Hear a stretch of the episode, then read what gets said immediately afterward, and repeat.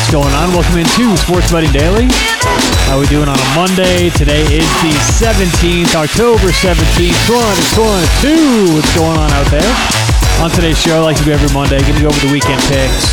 And uh, stay tuned. Next week, uh, like once a month, every four weeks or so, we'll go over our total picks, our career picks, last couple of months, so on and so forth. But on today's show, just recapping the weekend picks and one takeaway I had from the weekend. So let's get to that right now. Remember, Thrive Fantasy is the place you want to go for player prop parlays. If you want to start parlaying player props together, getting paid more for those bets, go to thrivefantasy.com or download the app, put in promo code SBD for a deposit match up to 100 bucks. Thrivefantasy.com, promo code SBD.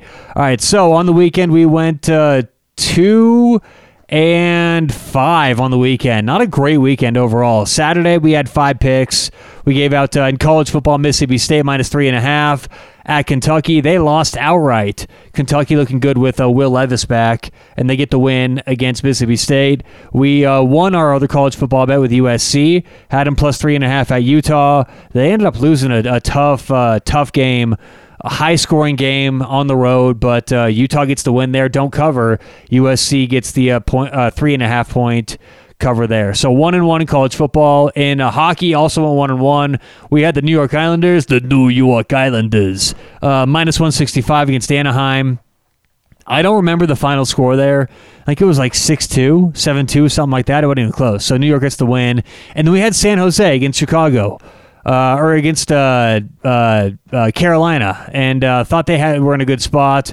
Minus 140, they couldn't pull it off, so that was another loss. So one and one in hockey, and then ended up uh, that night two and two, needing the LA Dodgers for the win, and they lost against San Diego. So two and three on Saturday, and then we went to Sunday. We gave out two games. Cleveland against the Yankees, they lost that game plus 140, and also gave out the Dallas Cowboys against Philly. Dallas were pl- Dallas was a plus six and a half and uh, they ended up losing that one. So overall, Two and five on the weekend. And my one big takeaway is the closing line value, CLV, doesn't mean a goddamn thing. All year long, we've been looking at CLV, beating line moves. Once again this weekend, we went six and one on the closing line value. We beat all these line moves, had a better line than every every game than when it closed. Mississippi State closed four. Uh, USC closed uh, uh, plus three. New York Islanders closed minus 190. We gave them at uh, minus 165. So it was just a bad day in terms of the, the, the, the results the closing line value was there, but overall, that's my takeaway. It was not a great line or not a great weekend for the lines, but uh, you know, overall, two and five, we don't want that. We'll be sure to come back with some uh, wins this week. So that was a quick show. Don't worry, stay tuned. Uh, Tuesday.